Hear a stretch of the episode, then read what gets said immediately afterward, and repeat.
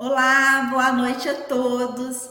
É, estamos aqui mais uma vez com a Hora da Cidadania. E como toda quinta-feira, né, já é de prática praticamente, nós estamos aqui com esse encontro, esse encontro maravilhoso, é, cada semana falando sobre um tema, é, temas assim, muitos relevantes, né, é, para a sociedade. E hoje, né, por nós estarmos no mês de outubro, nós estaremos falando nesse mês sobre a saúde da mulher, né? Sobre prevenção. E assim, primeiramente, vamos lá, eu gostaria de convidá-los para você poder chamar o seu vizinho, para poder chamar os seus amigos, os seus familiares, para poder estar aqui, para poder seguir a Pastoral de Cidadania, seguir as nossas redes sociais. E de certa forma, você está participando, tirando suas dúvidas e principalmente também obtendo um pouquinho mais de conhecimento na sociedade em que todos nós vivemos, porque isso é fundamental, isso daí é essencial na vida de cada cidadão. É, e falando um pouquinho mais sobre o tema escolhido, né, por nós estarmos no mês de outubro, é o mês outubro que fala do outubro rosa, no qual a gente veste, né, não só nós, mas como o mundo todo, ele veste essa causa nobre, que é assim uma conscientização sobre a prevenção do câncer de mama. Enfim, o outubro rosa. É, ele surgiu na década de 90, sendo um movimento ali para poder estimular a participação da população, para poder é controlar um pouco essa doença que é, é o câncer de mama. E é, o câncer de mama, ele, ele é uma doença assim, muito comum né, entre as mulheres no mundo e no Brasil, depois do câncer de pele.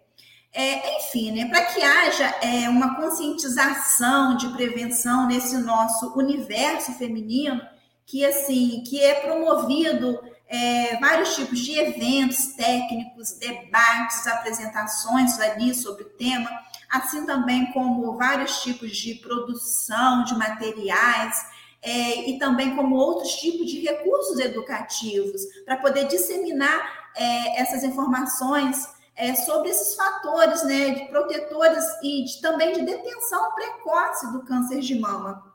Ou seja, quando a gente fala em saúde da mulher, a gente está direcionando para vários fatores que estão ali envolvidos nesse universo integral à saúde da mulher. É, esse universo é, que envolve vários ciclos da vida ali da mulher, tendo em vista vários tipos de questão: questão de gênero, é, orientação sexual, raça, etnia e também os determinantes e condicionantes sociais que acabam assim impactando é, na vida e também na saúde das mulheres. E para isso, gente, é necessário a gente preconizar uma assistência humanizada, uma assistência qualificada é, em todos os níveis de atenção e realizando o quê? Vários tipos de ações que estão focadas ali na organização, é, organização de quê? De acesso aos serviços de promoção, aos serviços de prevenção, assistência, recuperação da saúde e muitos outros mais que nós podemos citar.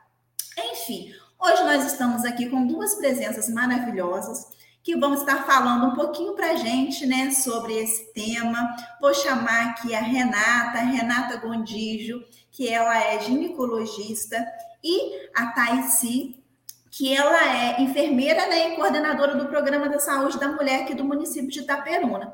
E elas estarão falando para a gente um pouquinho é, desse tema, né, que é um tema de suma importância e por estarmos é, no mês do outubro, outubro rosa, né, é, de suma importância para para a mulher em si, né? Mas não só para a mulher em si, mas para toda a sociedade, para toda a população brasileira, para toda a população mundial. Renata, muito obrigada, tá? Seja bem-vinda.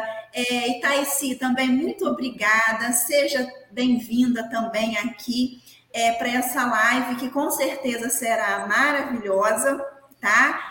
E que com certeza também trará é, é, muita sabedoria e também estará tirando várias dúvidas, porque com certeza quem está ali nos assistindo vai estar mandando a sua dúvida ali pelo chat, e com isso nós estaremos aqui é, é, com esse bate-papo, né? Vamos falar assim, um bate-papo é, sobre esse tema maravilhoso. Taici, como você ficou para poder iniciar, é, dou a palavra para vocês, só que antes de dar a palavra, né? É, como já é de praxe praticamente toda quinta-feira, eu gostaria de chamar todos e convocá-los para a gente poder fazer uma oração, tá? É oração. Então vamos lá. É, vamos fazer a nossa oração. É, Vim, Senhor Jesus, enchei os corações vossos fiéis e acendei neles o fogo do vosso amor. Enviai vosso Espírito e tudo será criado e renovareis a face da terra. Oremos, ó Deus, que instruíste os corações vossos fiéis com a luz do Espírito Santo. Fazer que apreciemos retamente todas as coisas, segundo o mesmo Espírito, e gozemos sempre da sua consolação. Por Cristo Senhor nosso. Amém. Pai nosso que estais no céu, santificado seja o vosso nome. Venha a nós o vosso reino. Seja feita a vossa vontade, assim na terra como no céu. O pão nosso de cada dia nos dai hoje. Perdoai as nossas ofensas, assim como nós perdoamos a quem nos tem ofendido, e não nos deixeis cair em tentação mas livrai-nos do mal. Amém. Então, assim pedimos a Deus para que possa nos livrar de todo o mal, e em especial é, nesse mês de outubro, né? Que fala do câncer de mama, para poder ele estar aí abençoando e livrando todas as mulheres, né? Dessa doença que, de certa forma, né? Ela se alastra, né? A cada dia que passa aí, não só no Brasil, mas como no mundo. Mas, boa palavra para você, seja bem-vinda. Estarei fazendo a sua apresentação, tá? Só um instante. Tá. Muito obrigada. Muito obrigada, boa noite a todos. É com muita alegria que eu estou aqui hoje para compartilhar com vocês a estruturação do Programa da Saúde da Mulher, né? ou seja, dos programas da saúde da mulher.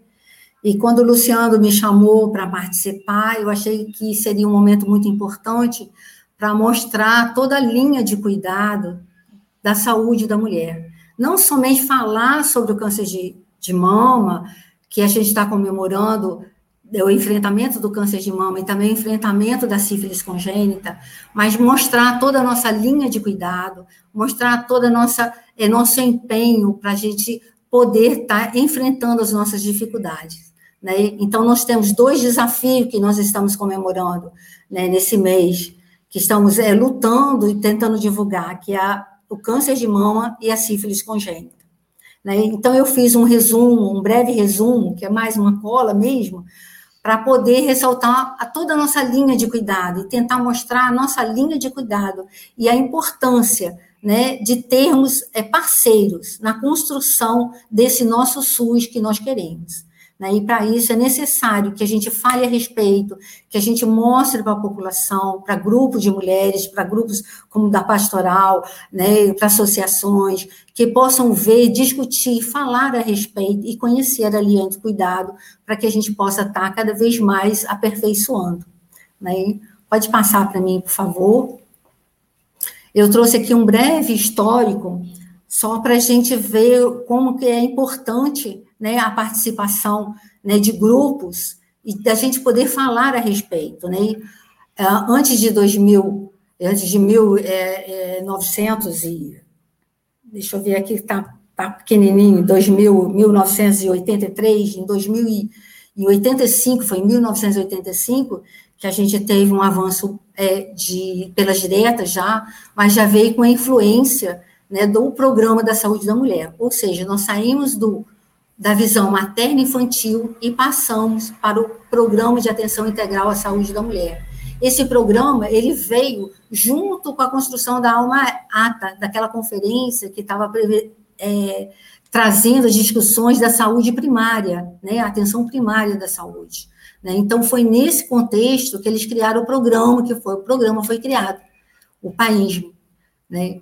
E, paralelo a isso, quando ele estava sendo implantado e executado, né, veio a nossa é, transformação né, do nosso SUS com a reforma sanitária, que nós tivemos toda uma influência da característica da implantação desse programa, pela integralidade e a qualidade da atenção. Né?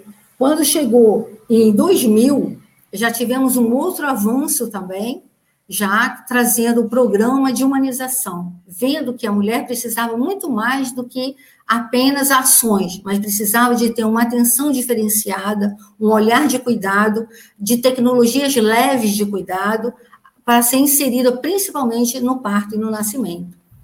E, junto a isso, nós tivemos, em 2004, né, o Pacto pela Redução da Mortalidade Materna, que foi a primeira conferência das políticas das mulheres. Nós tivemos também a pressão, em 2005, né, pela Agenda Integral da Saúde da Criança.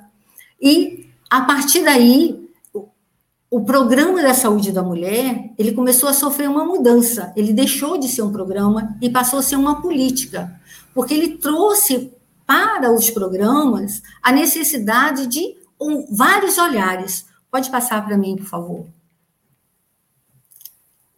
Né? Enquanto o PAISME, que seria o Programa de Atenção Integral da Mulher, ele tinha a linha do cuidado, assistência clínico-ginecológica, aquele olhar ginecológico, para tratamento das patologias do aparelho reprodutor, né?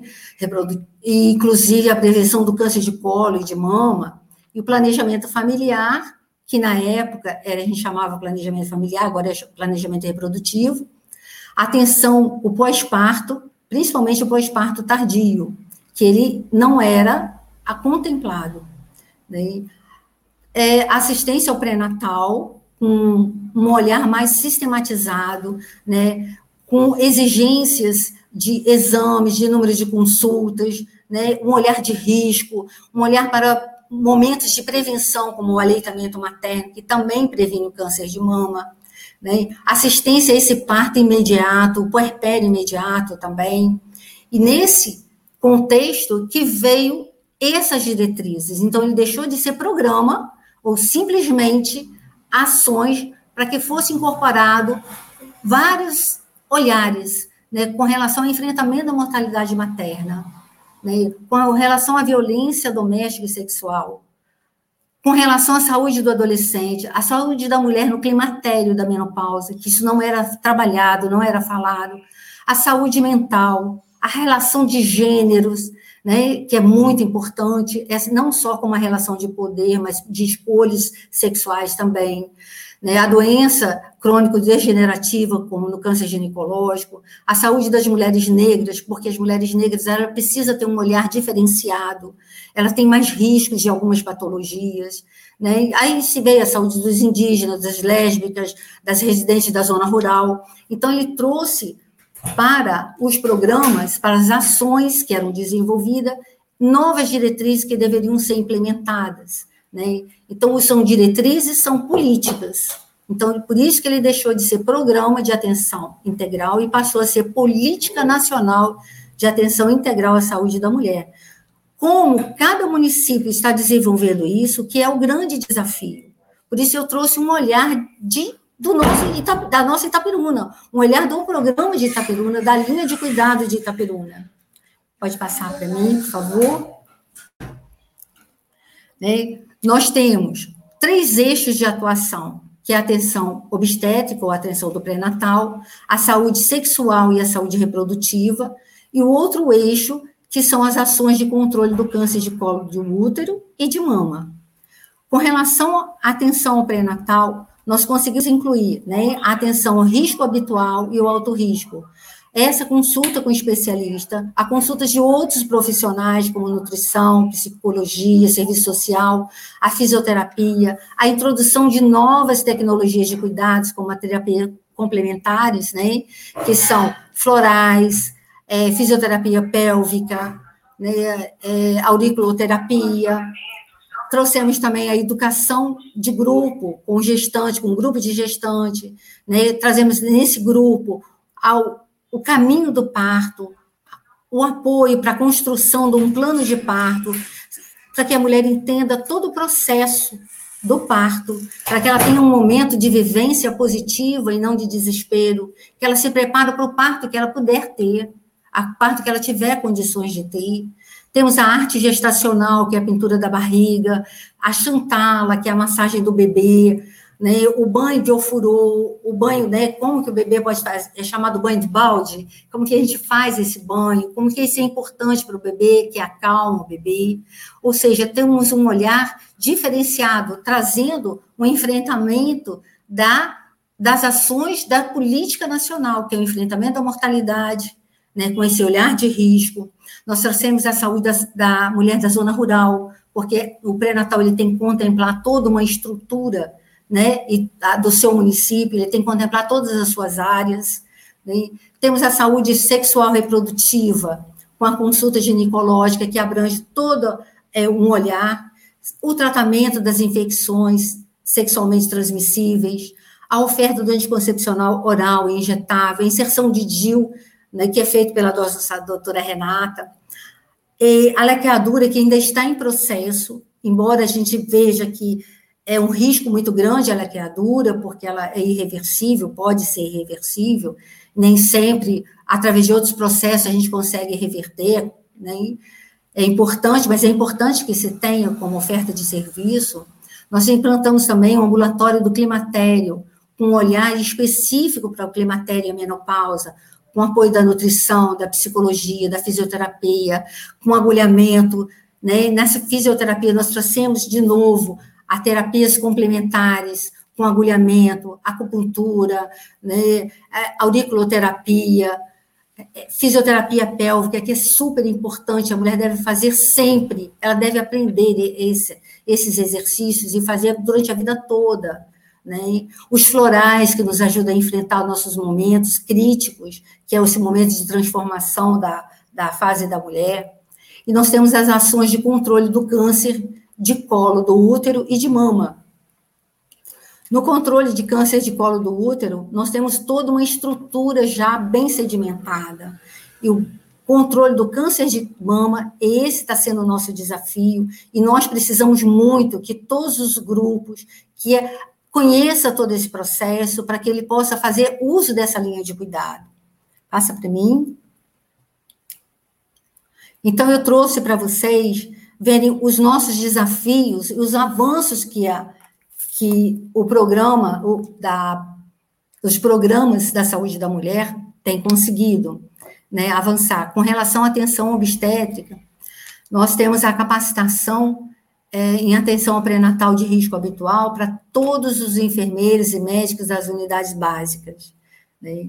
Nós estamos descentralizando esse pré-natal.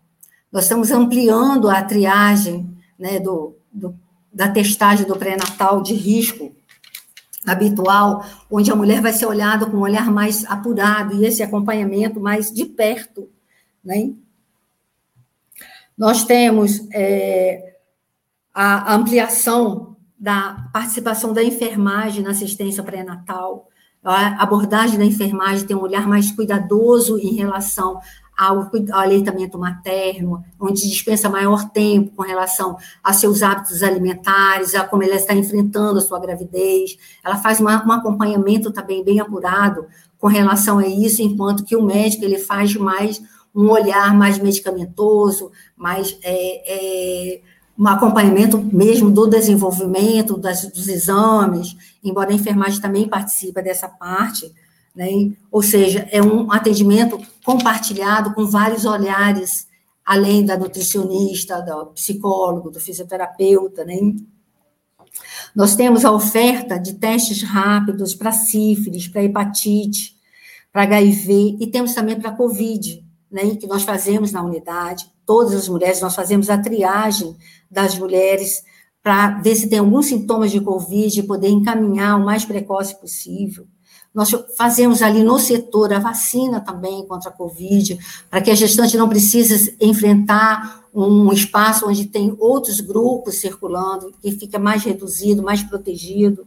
Né? Nós temos a ação educação, educação e saúde também extramuro, e durante, antes da consulta, também uma sala de espera, é, reforçando todo o cuidado necessário com relação a vários aspectos, com a alimentação, ao parto, aos seus cuidados especiais com o bebê também. E o nosso grande desafio que nós temos com relação à atenção obstétrica é a redução das cesáreas. Né? O número de cesárea no município ainda é muito alto, aliás, no Brasil como um todo, porque a cesárea, ela é uma cirurgia de médio porte, ela é uma cirurgia que pode trazer riscos com lesões, com infecções, com hemorragia, e ela está ligada diretamente ao número de mortalidade materna. Né? E isso é muito importante, a gente olhar que, de repente, essa, né, como que está sendo desenvolvida essa cesárea, ela é muito importante quando ela é necessária. Né? Então, existe todo um trabalho do Ministério da Saúde, da Organização Mundial de Saúde, para diminuição da cesárea desnecessária. Então, para isso, a mulher precisa realmente se conscientizar. E nós temos que mudar o nosso olhar e conhecer os riscos realmente da cesárea desnecessária e como que um parto ele pode ser importante para o bebê, como é importante no despertar da, do bebê, da maturidade neurológica o trabalho de parto ele tem várias garantias de, de bem-estar para a mulher, de desafios que são rompidos, e as mulheres se colocam de uma forma positiva e pode viver de uma forma positiva esse trabalho de parto. Né? A, precisamos também estar tá a garantia do parto normal, da cesárea, do aborto, um atendimento mais humanizado mais ainda do que está sendo feito. Nós precisamos acrescentar mais esse cuidado, a participação do acompanhante, para que ele conheça seus direitos, para que ele possa estar tá apoiando e sabendo como ele pode estar tá apoiando né, a mulher durante esse, esse momento do trabalho de parto e estar tá inserido no cenário do parto. Né? O parto ele não é do hospital, ele não é do médico, o parto é da família. Então, daí a importância da gente ter um olhar diferenciado. Né? Eu, abrindo as portas realmente para o acompanhante, para que a mulher possa viver esse momento, o seu momento, conhecendo todo o trabalho, conhecendo tudo aquilo que pode acontecer, para que ela possa trazer ao mundo um bebê com calma, com encanto, viver do seu sagrado, né, que é o nascimento do seu bebê, do nascimento né, da complementação de uma família. Nós temos como um grande desafio também é, a implantação do Comitê da Mortalidade Materna. Né, esse comitê é super importante a partir do momento que vamos estar estudando as causas de morte das mulheres e traçar o que podemos fazer para mudar esse número de mortes que vem ocorrendo.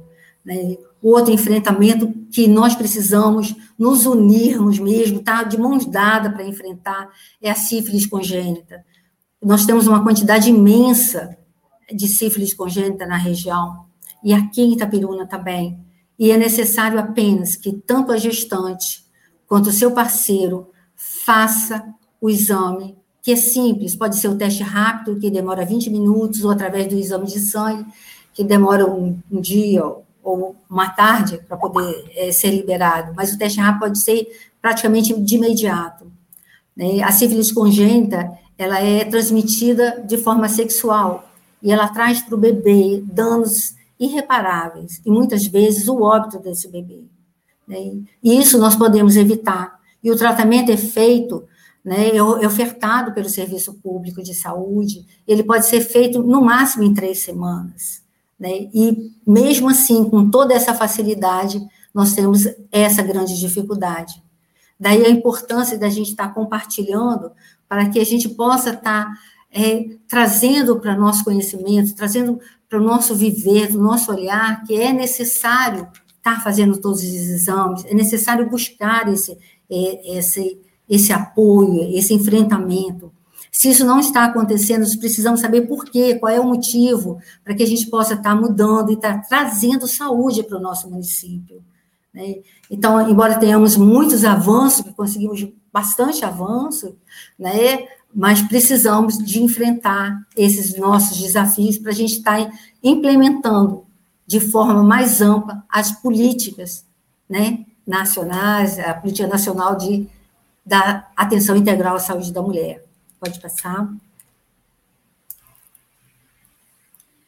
Com relação à saúde sexual reprodutiva, nós também temos um avanço muito grande.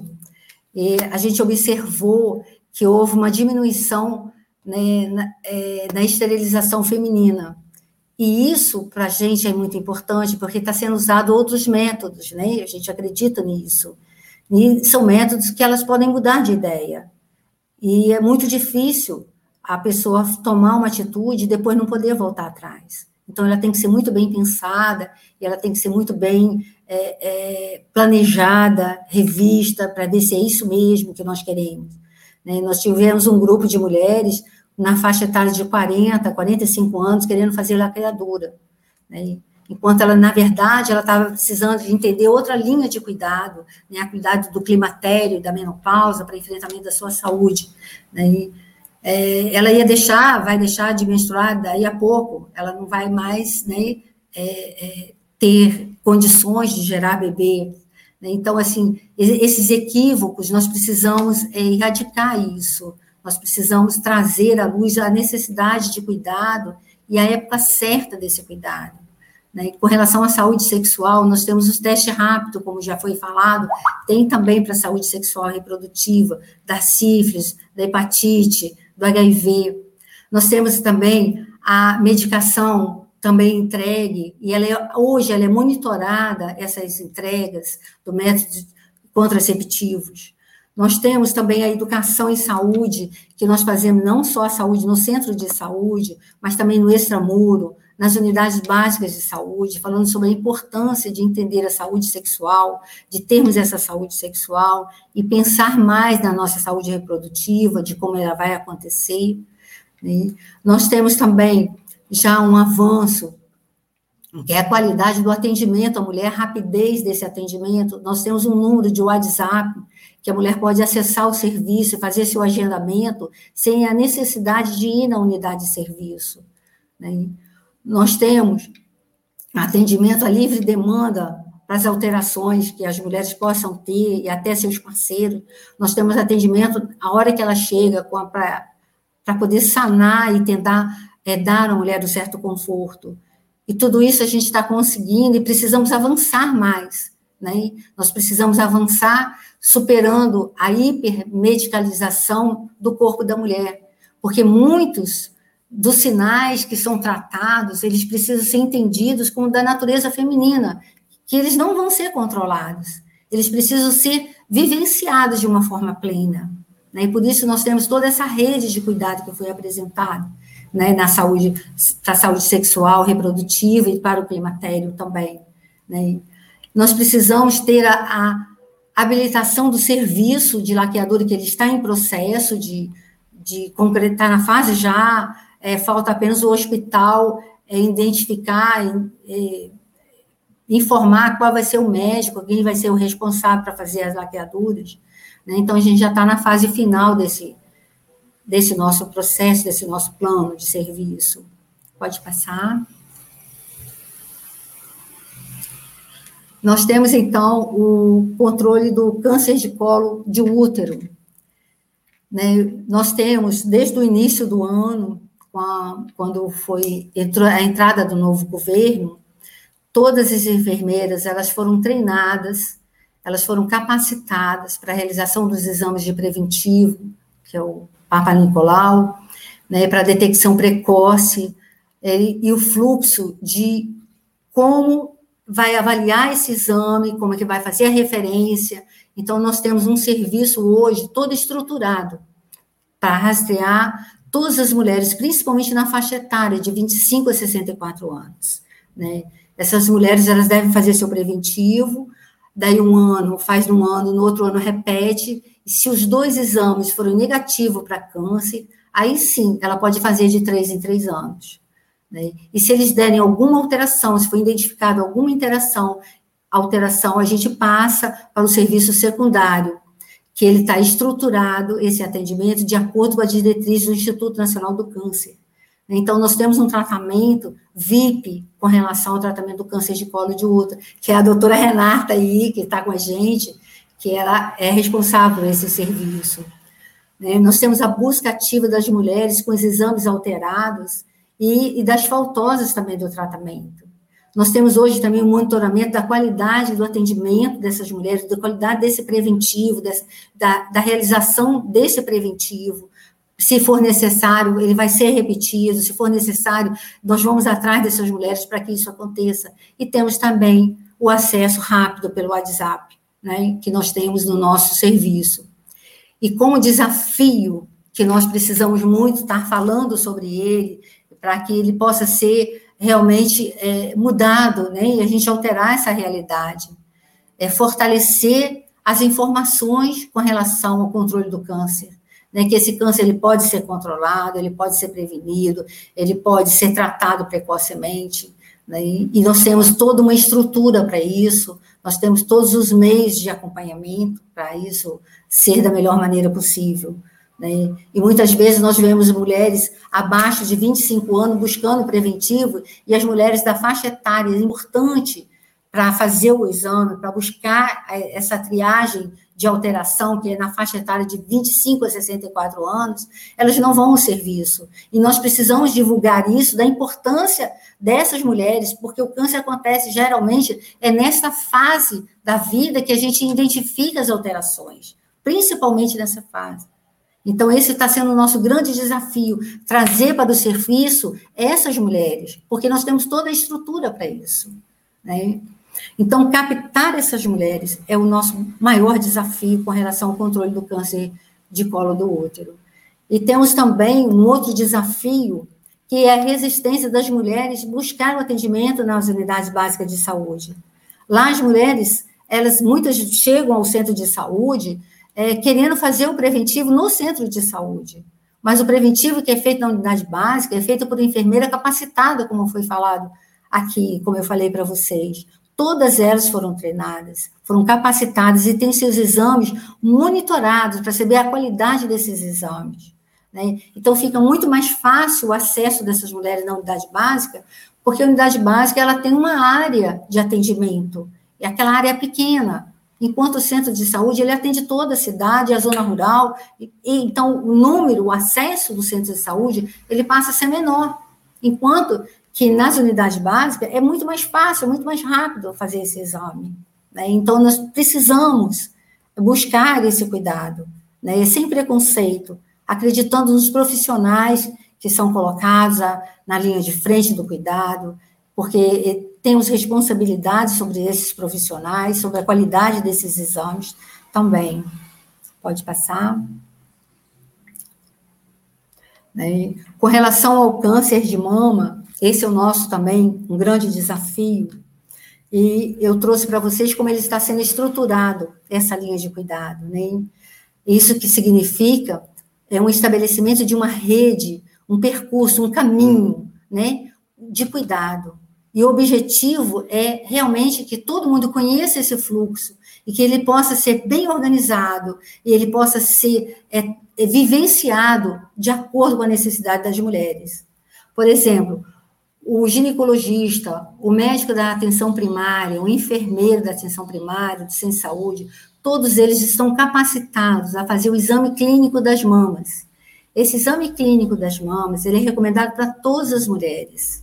E a mamografia, a solicitação da mamografia também, também na atenção básica, com a enfermeira, com o médico, com o ginecologista. Então, todo serviço que atende a mulher, ele está apto a solicitar a mamografia principalmente para a faixa etária de 50 a 69 anos. Por que de 50 a 69 anos? Porque a cada cinco casos de câncer, quatro casos são de mulheres dentro dessa faixa etária. Então, essa é a faixa etária de importância. As outras faixas etárias precisam ser avaliadas pelo médico. Se ela tem algum fator de risco ou se tem alguma alteração, a gente passa para o especialista. Tanto o especialista como o que é o ginecologista, o médico da PS, da atenção primária, eles podem solicitar os exames na leitura dessa mamografia. Conforme vier, é, o resultado dessa mamografia, tanto os médicos eles podem dar seguimento, adiantar esse atendimento e passar para o mastologista que está é, sendo regulado na nossa central de regulação municipal. Né? Ele é passado por mastologista. Ele passa para ele, ele vai fazer a biópsia se houver necessidade, ele vai encaminhar para o tratamento ou para o cuidado paliativo. Né? No tratamento, ele pode ser feita cirurgia, quimioterapia, radioterapia, né? E no caso do tratamento paliativo, é o controle dos sintomas e o alívio da dor. E aí, no caso, já está bem avançado. Então, por que, que eu trouxe isso para vocês?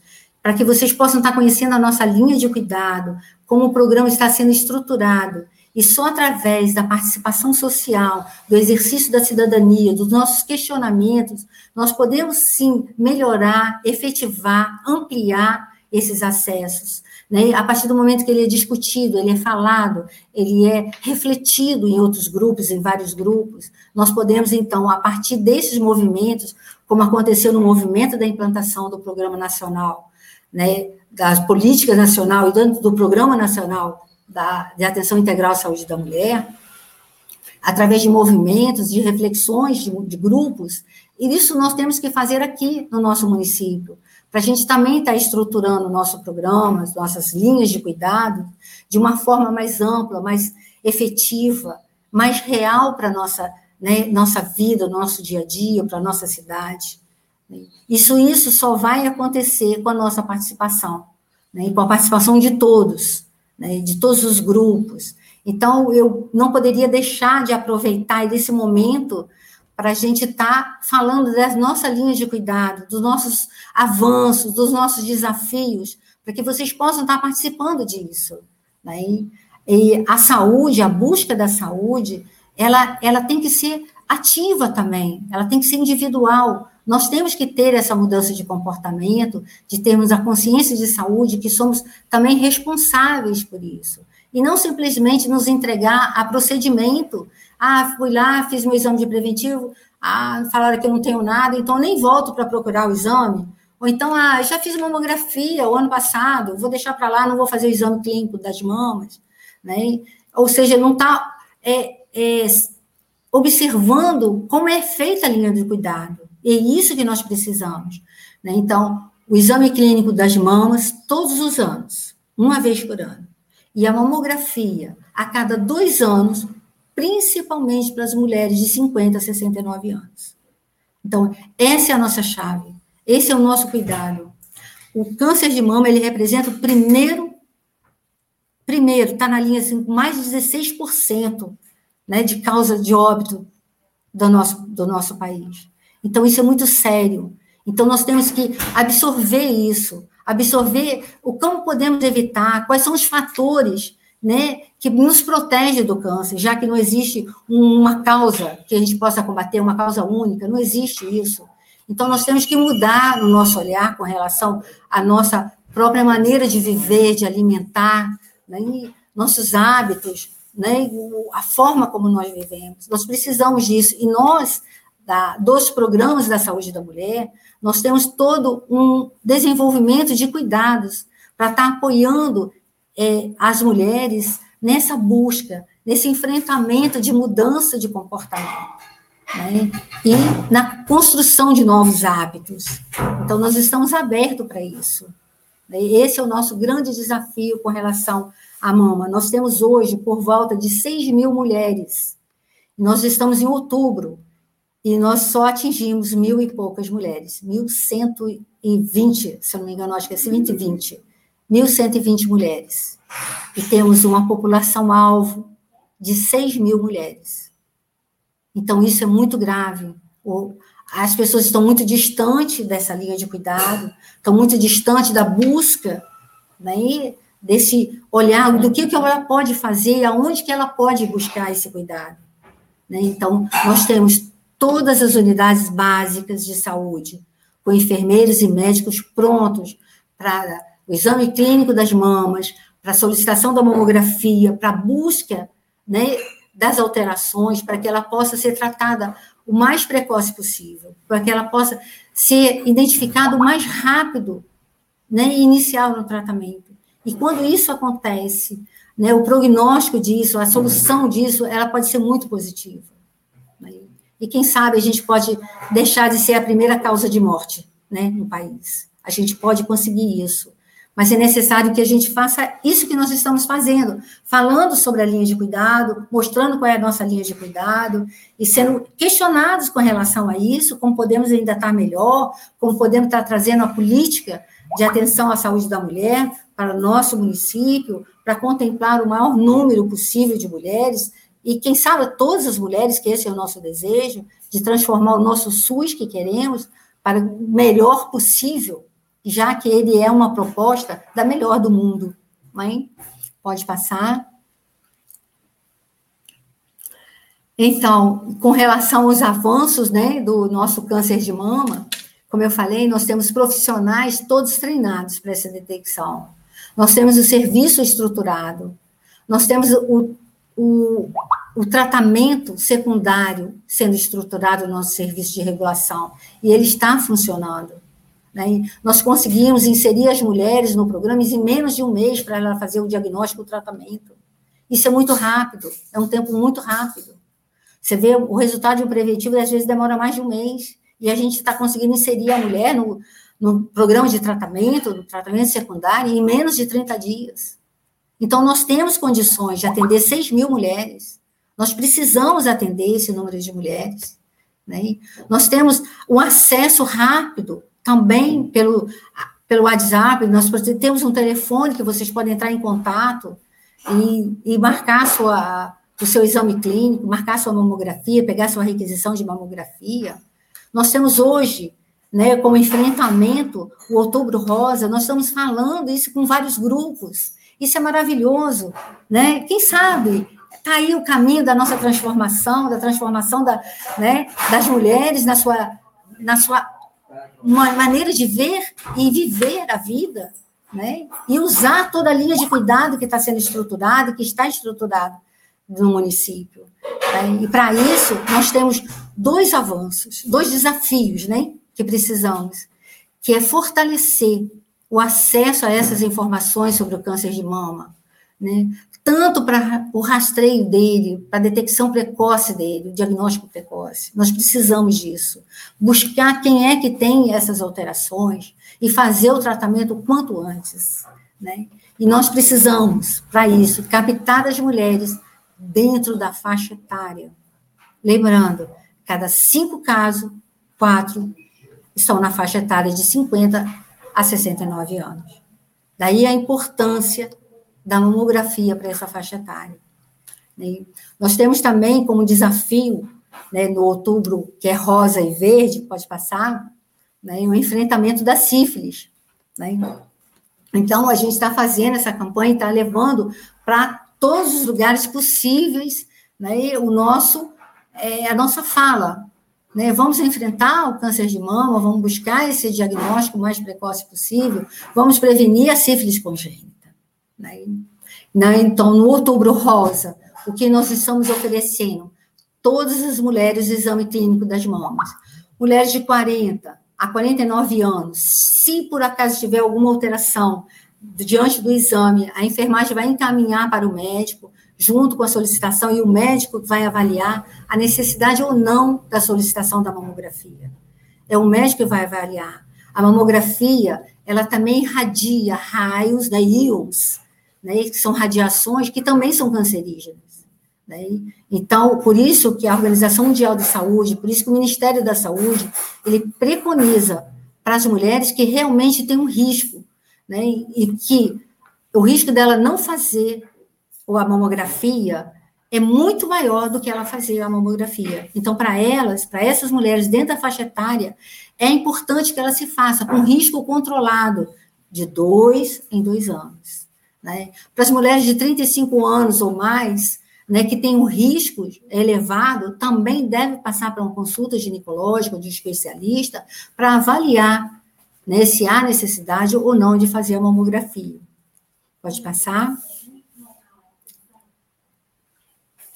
Pode passar para mim?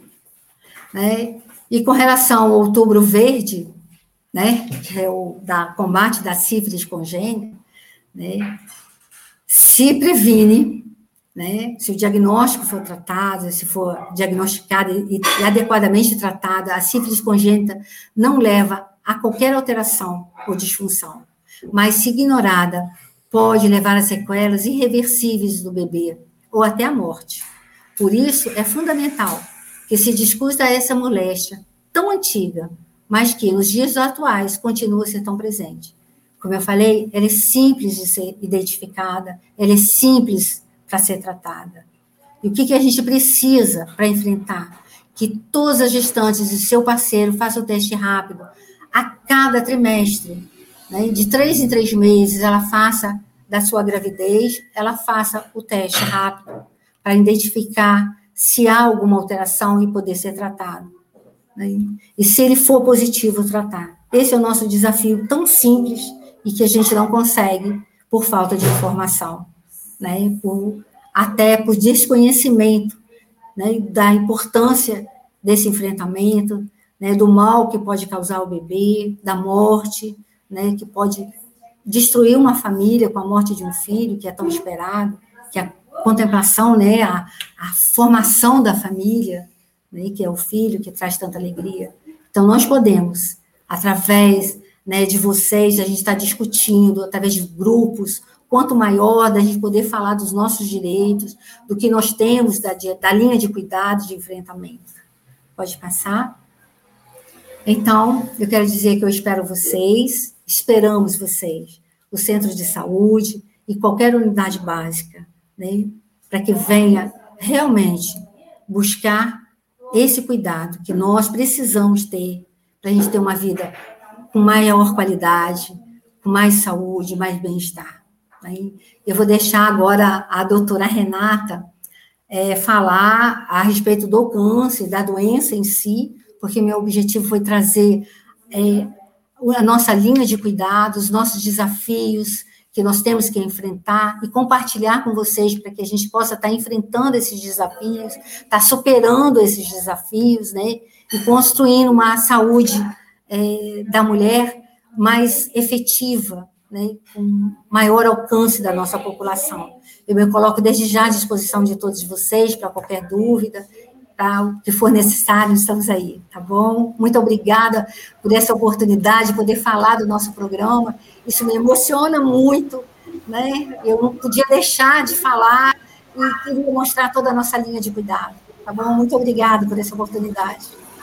Eu que te agradeço, Itaici. É, foi assim, foi uma fala muito esclarecedora, tá?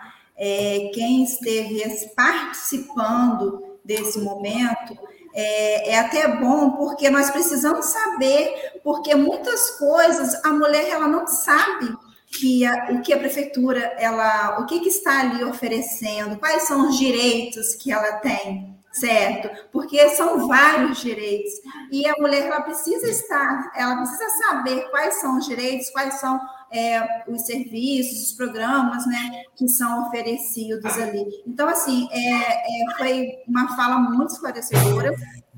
É, é, muito interessante, tá? Cada programa, é, tudo isso, até mesmo porque a gente precisa saber, né, é, o que está, assim, ao redor de tudo isso, principalmente quando fala, né, é, do câncer de mama. É, nós estamos, né, agora no mês de outubro, a primeira semana de outubro, comemora, né, é, o dia do nascituro. Então, para falar a verdade, amanhã é comemorado o dia do nascituro. Então, nada melhor do que trazer hoje duas feras, né, de, da área da saúde para poder falar é, um pouquinho é, da mulher, para poder falar um pouquinho da prevenção né, que a mulher precisa ter. Porque o que, que é, na verdade, né, esse nascituro? Ele é ali, é o ente, é o feto né, concebido no ventre materno, é o ser que está ali para poder nascer. Ele tem o direito à vida, ele tem o direito à proteção. E essa proteção ela não cabe somente ao Estado, ela cabe também ali à mãe, a genitora, certo? Isso está muito ligado ao tudo que nós estamos falando, o que você né, falou, é, o que também Renata é, vai falar é, daqui a pouquinho também, porque a criança é, ela precisa ali dos cuidados desde a gestação, e foi o que você passou aí, né? Que é, todo, todo o processo que precisa ter esse cuidado, é, essa prevenção. Aí eu falo também a prevenção do câncer de mama, né? Por quê? Porque quando a criança nasce, é, o que, que é, é importante ali, necessário no início? O leite materno. Então, protege assim, contra o câncer. Isso, que protege contra o câncer. Então, assim, eu friso, entendeu, aqui novamente, que é, esse acesso à informação que é necessário para todas as mulheres, é, esse acesso e também, principalmente, é, esse oferecimento de políticas públicas que são necessárias para essa conscientização, né? É, é, dessa proteção, dessa prevenção que todas nós precisamos ter, porque afinal a mulher ela é é, como que eu posso dizer, ela é diferenciada, ela então ela precisa, se ela é diferenciada, ela necessita de uma atenção diferenciada. E agora eu vou trazer aqui é, Renata, doutora Renata, é, seja bem-vinda, tá? É, vou te passar a palavra é, que vai falar um pouquinho mais desse tema que eu acho que se for falar, nós vamos falando praticamente a noite toda, porque é um tema muito interessante, é um tema muito instigante, né, para a gente poder estar falando, e também é, porque é uma forma de você poder passar um pouquinho para as mulheres é, quais são os cuidados que elas necessitam, quais são os cuidados que nós precisamos e que nós necessitamos ter em nosso dia a dia. Renata, seja bem-vinda, te passo a palavra. Obrigada, viu? Obrigada, Cíntia, obrigada, Pastoral da Cidadania, em nome da Neide né, e do Francelino que me convidaram. É uma honra poder falar para vocês, principalmente com, com a Itaici, que é minha amiga de longa data, né? Que a gente está sempre lutando, cada uma na, na, na, sua luta pela saúde da mulher. A Itaici é uma guerreira e eu sou fã dela, ela sabe disso, como eu lá na prevenção do câncer de colo, que é o que eu mais trabalho, né? E também do câncer de mama. Então, eu não sei se eu faço uma apresentação ou se eu vou falando, vocês vão perguntando, mas eu preparei uma um pequena, na verdade é como se fosse um lembrete para eu falar um pouco do câncer de mama, já que a gente está no Outubro Rosa. Mas assim, o Outubro Rosa ele acabou sendo um mês é, que liga à prevenção, apesar da gente todos os meses precisar ser os meses das mulheres, ser o mês se prevenir, outubro rosa veio como uma cor, né, que, que, que, que simboliza o cuidado. E não só do câncer de mama, né, o cuidado com a mulher, ao câncer de colo, ao câncer de mama, aos outros cânceres, ao cuidado como um todo, né? Então, o, o Cíntia, você consegue pôr aí? Ou vocês querem que eu fale? Consigo sim, já estou colocando. Pode ir falando que eu vou colocar a apresentação. Então, pessoal, o câncer de mama, ele é realmente uma, o câncer mais incidente entre as mulheres, né? No mundo, no Brasil, o número um entre as mulheres é o câncer de mama. Em segundo lugar, vem o câncer de intestino, né? E em terceiro, que é o câncer do colo do útero. Então, a gente tem maneiras, é, não vamos dizer prevenir, né? Porque ele, é, o, o, grande lance do câncer de mama, assim, a gente não está livre de ter, né? Se nós somos mulheres, nós já temos o principal fator de risco. Ser mulher acaba sendo um fator de risco para ter câncer de mama. Mas é a gente tem diagnóstico precoce, porque a maioria dos casos das mulheres que são diagnosticadas precocemente, elas têm cura. Então a gente tem que ter na cabeça sempre assim, eu acho que a frase, se eu puder resumir de toda essa conversa antes de eu começar a falar, é que o câncer de mama, ele não é uma sentença de morte, tá? Nem o de colo do útero. Se a gente tem o diagnóstico, se a gente faz a nossa prevenção e a gente tem o diagnóstico precoce, a gente tem uma chance enorme de curar.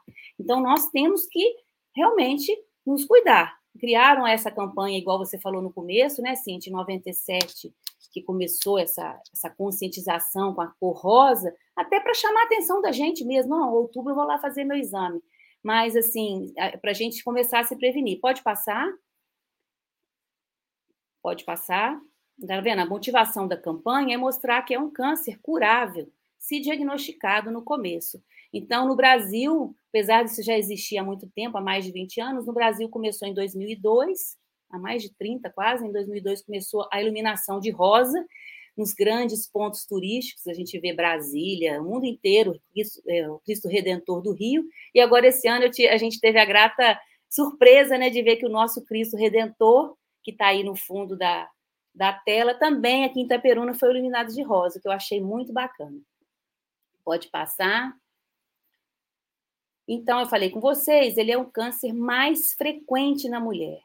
É, eu coloquei esses números para a gente ter uma ideia. Só em 2021, agora esse ano, o diagnóstico está previsto que seja 66 mil novos casos.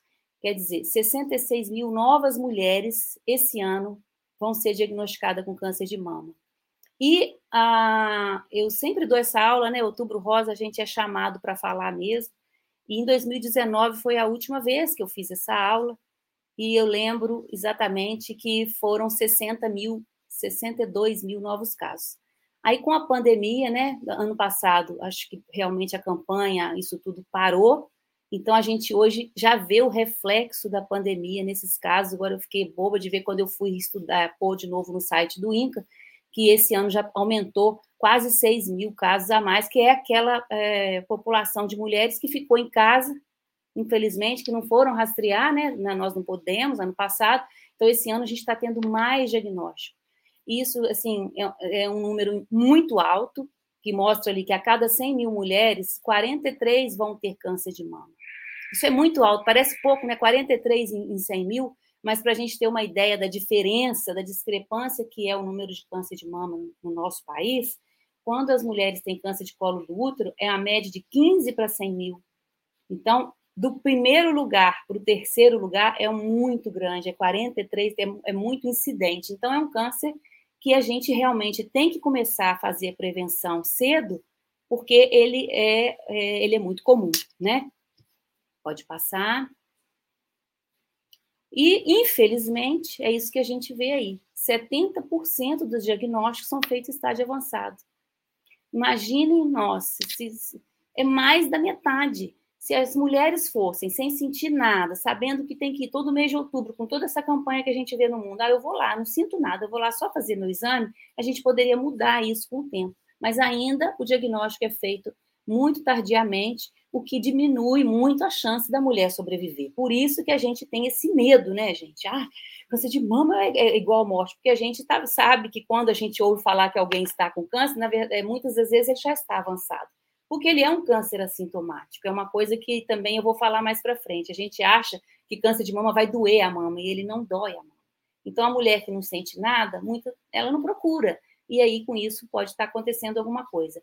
E está ali escrito 1% dos homens, porque ele é um câncer de mulheres, né, gente? Eu falei, no principal fator de risco nós temos, somos ser mulher. Só 1% dos homens que vão ter, em alguns casos existe, aqui até mostra um homem com a fitinha rosa aí, porque pode acontecer em alguns casos raros.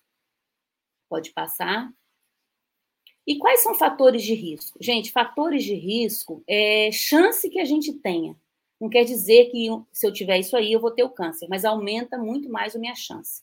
E o dos principais que chama atenção, assim, que fica piscando, porque todo mundo está envolvido nele, é, é o fator do, da qualidade de vida, né, do hábito de vida. Então, a obesidade, o aumento do peso, principalmente após a menopausa, a mulher ser sedentária, algum consumo de bebida alcoólica, essa exposição a raio-x é mais incomum, mas o que pode falar que quase todo mundo tem é um pouco do sedentarismo, o sobrepeso e o hábito, né, a alimentação não saudável. Isso aumenta o risco, né? Pode passar. O que mais que aumenta o risco? Eu falei com você, ser mulher. Então, fator. Se, se ser mulher aumenta o risco, tem alguma coisa a ver com os hormônios, que a gente tem os nossos hormônios diferentes. Então, a gente ser mulher, ter muito estrogênio, a gente tem um pouco mais de risco. Por quê? Principalmente se a menina menstrua muito novinha, ou se ela tem a menop... ou se a mulher tem a menopausa muito tarde, quer dizer, ela ficou muito tempo exposta ao hormônio durante a vida dela. Se ela não teve filhos, muito tempo exposta ao hormônio, que a mulher que engravida uma, duas, três, quatro vezes, é, primeiro, ela fica muito tempo sem menstruar, né? Porque fica os nove meses sem menstruar, depois ela ainda amamenta, então, ela fica menos exposta aos hormônios. Mas a que nunca teve filho, que hoje é uma tendência, né? As mulheres estão trabalhando muito, estudando muito, deixando para ter filho muito tarde, muitas nem têm filhos, então elas têm mais risco de ter é, o desenvolvimento desse câncer. Usar pílulas anticoncepcionais por muito tempo, usar reposição hormonal por mais de sete anos. Por que eu coloco isso aqui? Porque a gente tem também um preconceito muito grande de falar assim, nossa, não posso tratar da menopausa que dá câncer de mama. Não, não é isso, tá, gente? Não é isso. Tem mulher que precisa tratar da menopausa, é bom demais, ajuda os sintomas, é, faz bem. E se ela for uma mulher que não tiver fator de risco, o médico vai saber isso. Então, não é, o hormônio é necessário para a mulher. Agora, tem mulher que não pode fazer reposição. E aí, essas aí que vão ter uma chance de aparecer um câncer se ela for uma mulher predisposta. Então, não quer dizer que não pode tomar, né? Pode passar. É, alguns fatores são genéticos, que é esse que a gente morre de medo. Eu acho que isso aqui é bom, eu gosto de dar essa aula, porque ela, a gente acaba aprendendo para contar para os outros. Eu acho que a gente aqui, eu no meu papel como, como médica e como a, que gosto de ajudar as mulheres, a gente tem que passar a notícia para frente. Quem está assistindo isso aqui hoje vai falar com alguém que vai falar com alguém. Então, algumas coisas a gente vai aprender. A gente tem um medo assim, nossa, minha mãe teve câncer de mama, minha tia, irmã do meu pai teve câncer de mama, eu vou ter risco. Esse, gente, é um risco, sim. História familiar é um risco, mas ele é muito raro. É menos de 10% dos casos. A gente não tinha noção disso, né? Ah, se a sua mãe teve, se a sua tia teve, se tem história de câncer de mama na família, alteração. É menos de 10% dos casos. Os outros 90% estão naquelas casas que eu falei com vocês, hormonais e principalmente de estilo de vida errado. Então, por que, que eu estou chamando a atenção disso? Pode passar? Tá lá, 90% dos casos ocorrem em mulheres que não têm história familiar. Então, somos quase todas nós. Nem todo mundo tem história de câncer de mama na família. Então, não precisa de eu ter alguém com câncer de mama para que eu vá para. A minha chance é 90% de ter, como qualquer outra mulher. Óbvio que se eu tiver na história familiar, eu vou vigiar mais um pouquinho, né? Aumenta duas a três vezes mais o câncer. Pode passar de novo. Então, e por que, que eu estou falando tanto nesse negócio dos fatores de risco? A gente, quando conhece fatores de risco, a gente pelo menos entende o que, que a gente pode fazer para ajudar, né? Então, o fator genético, que é só 10%, não tem como eu mudar. É uma herança que você traz e você vai vigiar. O fator de ser mulher hormonal também não tem como mudar. Lógico, se puder dar um conselho, a amamentação é um fator protetor. Então, quem tem filho, é bom ter filho mais novo, antes dos 30 anos, e amamentar. Isso protege a mama. O resto a gente não tem como controlar, a idade da menopausa, a idade de que menstrua. A gente pode tomar menos hormônio, pode tomar pílula por um tempo menor da vida, e quando chegar a hora que não precisa de pílula, DIU, sair do hormônio ou fazer laqueadura, né? Então, tem coisas que a gente pode evitar, mas principalmente, o que a gente pode evitar? aqueles primeiros fatores de risco que têm relacionados ao nosso hábito, ao nosso estilo de vida.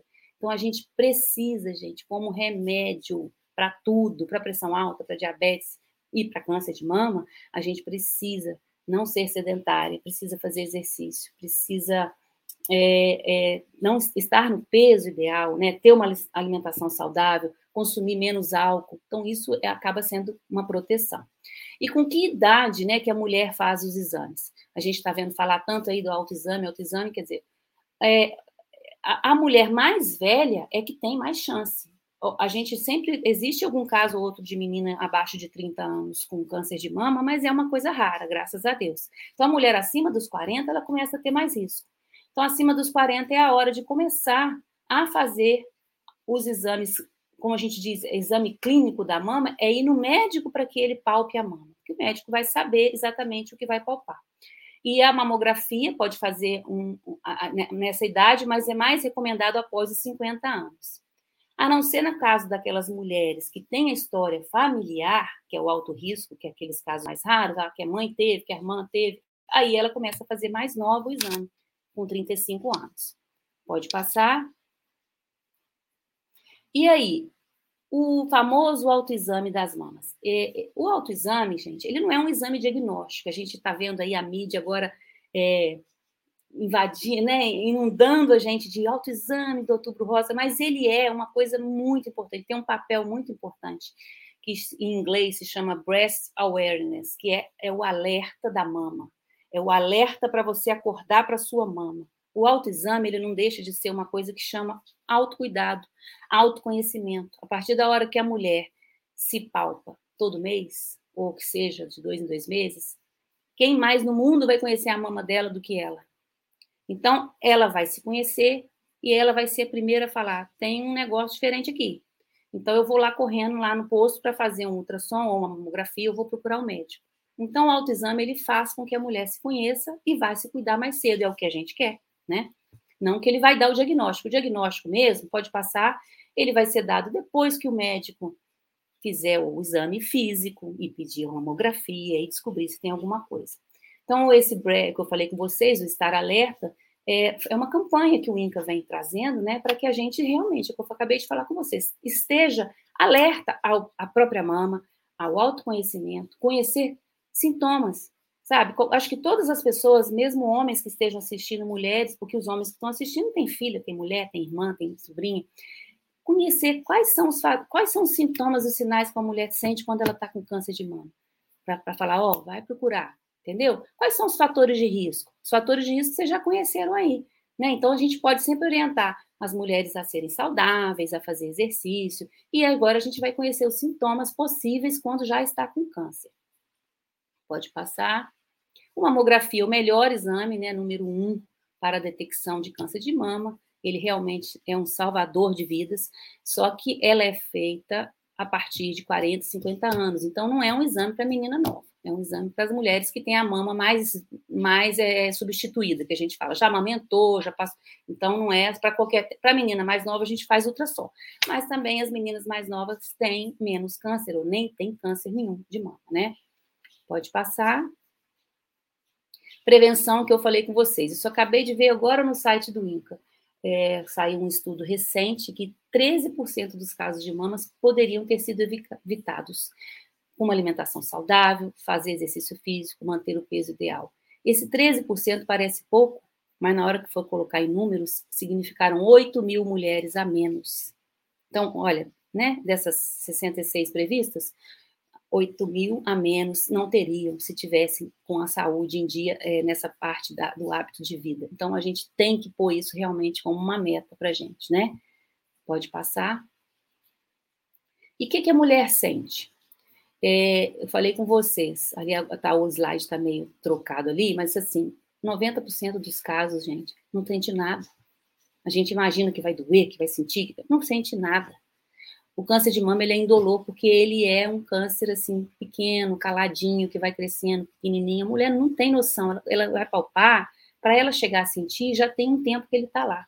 É por isso que a gente tem que fazer exame sem sentir nada, porque a gente quer pegar ele antes da minha mão pegar. Eu quero pegar ele na mamografia, eu quero pegar ele ainda com um centímetro para que eu consiga ser curada, né? Pode passar. Agora, quando já está no estágio maior, avançado, que a gente infelizmente vê muito, o que, que a gente sente nessa mulher? A gente vai sentir nódulo, um nódulo na mama, na hora que palpa, endurecido. Ele é duro como se fosse um caroço de azeitona, duro mesmo, não, não é molinho, uma coisa dura, presa na mama, às vezes debaixo do braço. Às vezes a mama muda a forma, uma fica maior do que a outra, uma fica mais vermelha do que a outra. Às vezes sai sangue no bico do mamilo, sair sangue não é uma coisa normal, não pode sair sangue no bico do mamilo, mostra que tem alguma coisa crescendo ali dentro.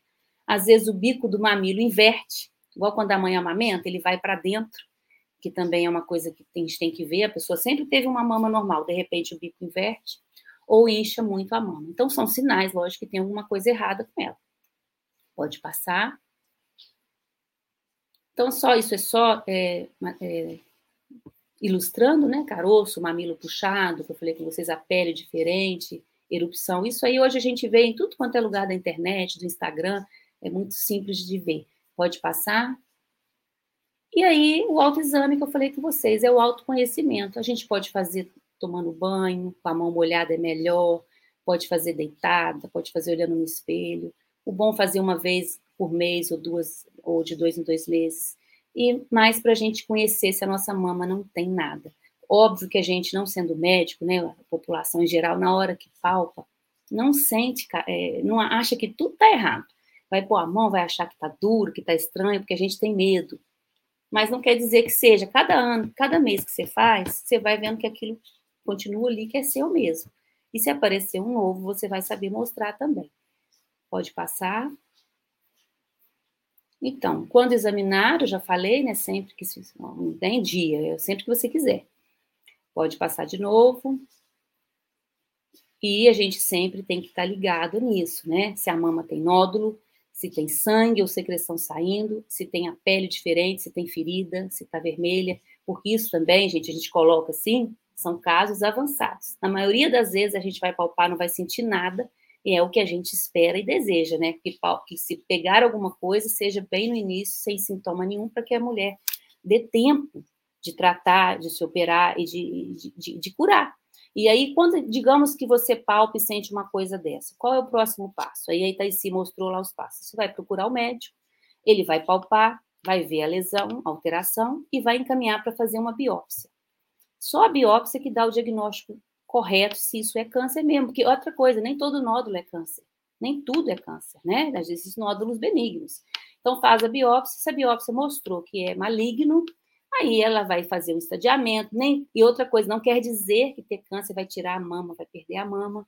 Dependendo se você pega no comecinho, você tira só um pedaço, só um quadrante e a mama continua inteira. Por isso que é o bom de pegar, as coisas no começo. Então, cada caso vai ver o tipo de cirurgia que vai ser feito, se vai precisar de radioterapia, de quimioterapia, mas sempre assim, pensando que se pegar no começo é muito simples de tratar, porque é, vai tirar um pedacinho e vai ficar curado. Né? Em raros casos, é, existem casos que são muito avançados, que aí é mais difícil. E pode passar? Eu acho que acabou. Eu acho que eu coloquei isso tudo. Então, assim, para deixar aberto agora as perguntas, se vocês tiverem dúvidas, quiserem perguntar. E, e é isso. Obrigada, viu, gente?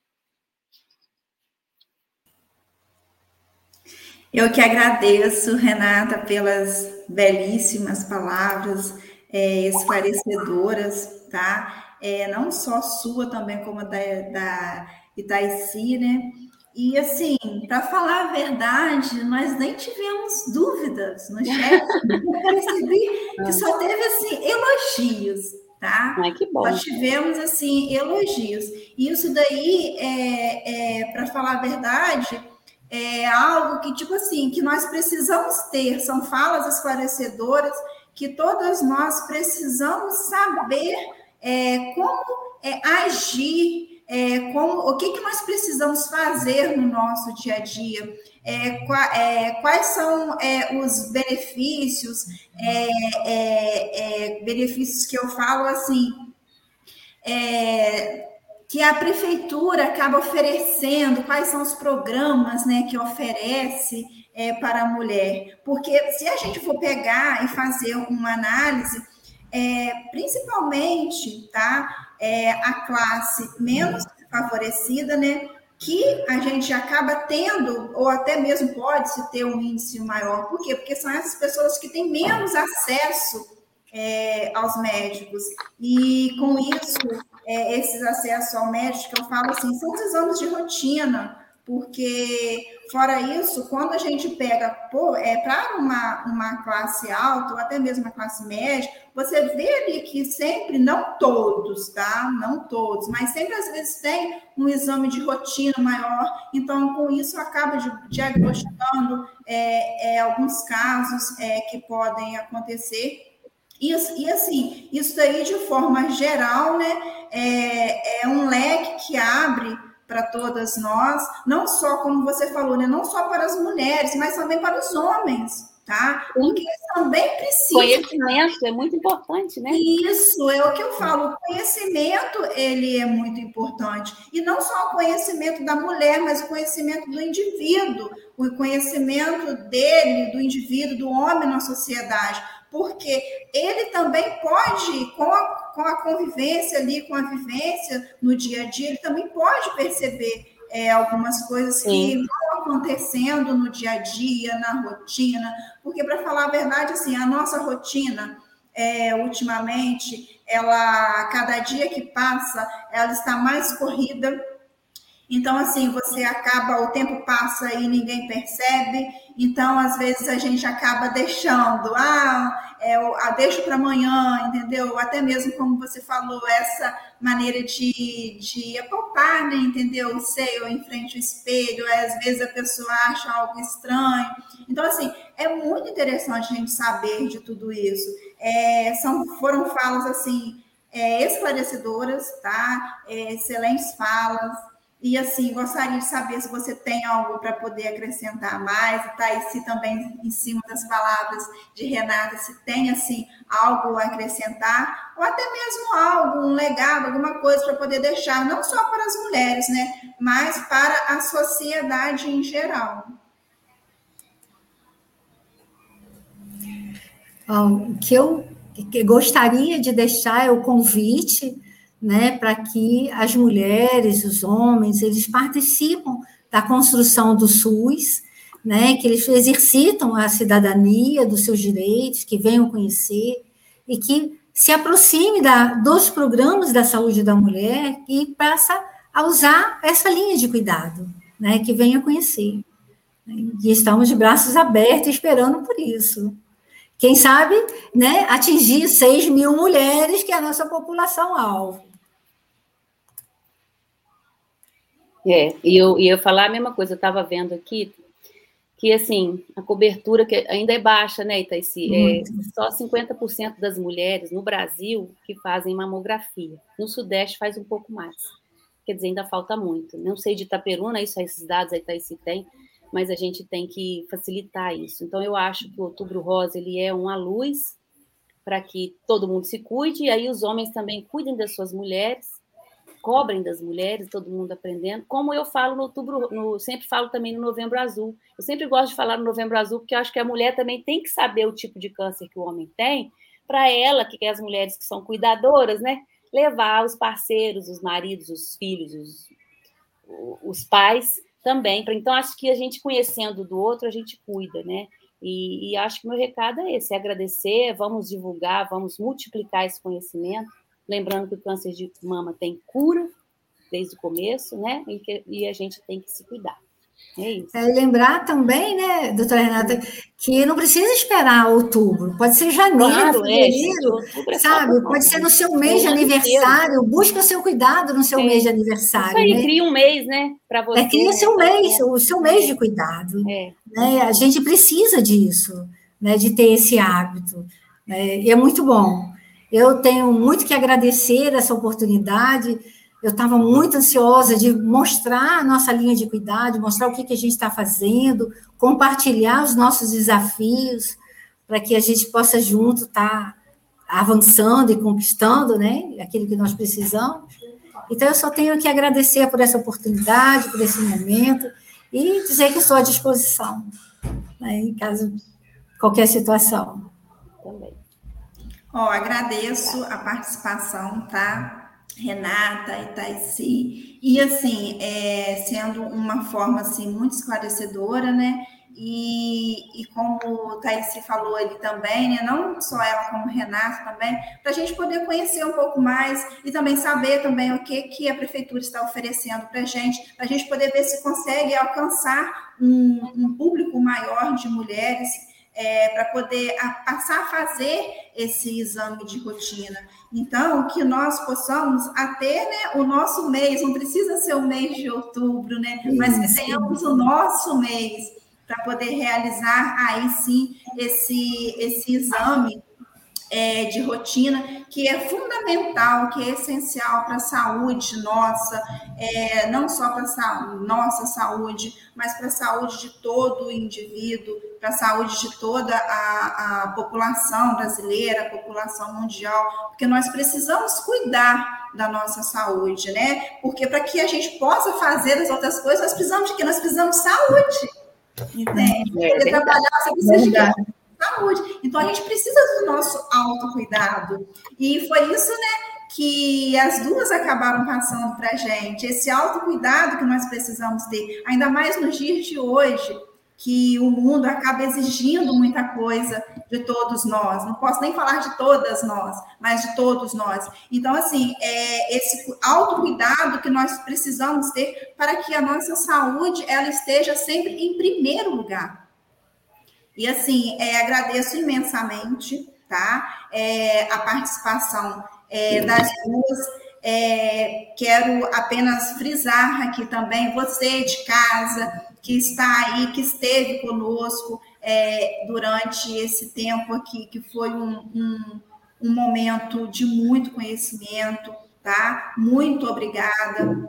E quero pedir novamente para você poder divulgar é, esse esse nosso esse nosso momento que nós temos que nós estamos tendo toda semana que é a hora da cidadania. É, cada semana é, tem um tema cada mês às vezes tem um tema específico. E esse mês por ser é, é comemorado o Outubro Rosa nós estamos fazendo certo? Toda quinta-feira lives é, direcionadas é, a, a essa prevenção da saúde a prevenção da saúde da mulher, É, então, assim, convido você para poder chamar o seu vizinho, chame o seu colega, chame o seu parente, para poder estar aqui conosco, porque quanto mais a gente conseguir alcançar um número maior, melhor será. Por quê? Porque nós estaremos levando um pouco do conhecimento para essas pessoas. E com isso acaba se tornando é, algo mais esclarecedor. E caso você tenha alguma dúvida, você pode vir aqui também, você pode tirar, mandar no chat, que é, quem está aqui participando conosco, com certeza terá o maior prazer em responder e acabar tirando as suas dúvidas. É, eu gostaria de agradecer, tá? Falar que na semana que vem nós estaremos aqui é, novamente, tá? É, às, às 20 horas, e a gente vai ter uma live que vai falar do tratamento oncológico, que também é muito importante é, para as mulheres, não só para as mulheres, mas para a sociedade em si. É, e para poder finalizar, é, eu gostaria né, de fazer uma oração, que é a oração do Pai Nosso, que ele possa acabar nos livrando, né, de todo o mal, não só é, do câncer de mama, mas todo o mal que o mundo ele acaba trazendo para todos nós. Pai nosso que estás no céu, santificado seja o vosso nome. Venha a nós o vosso reino. Seja feita a vossa vontade, assim na terra como no céu. O pão nosso de cada dia nos dai hoje. Perdoai as nossas ofensas assim como nós perdoamos a quem nos tem ofendido. E não nos deixeis cair em tentação, mas livrai-nos do mal. Amém. Quero agradecer novamente, tá, Renata, Taisi, por estar aqui comigo, estar aqui conosco nesse momento. Foi um momento maravilhoso, tá? Vou falar, para falar a verdade, eu amei esse momento. E creio, tenho certeza que quem esteve aqui conosco também é, nessa hora, com certeza foi algo muito esclarecedor, tá? E de muito conhecimento e muito proveitoso para todos nós. Muito obrigada e boa noite a todos. Boa noite. Obrigada. Boa noite. Obrigada.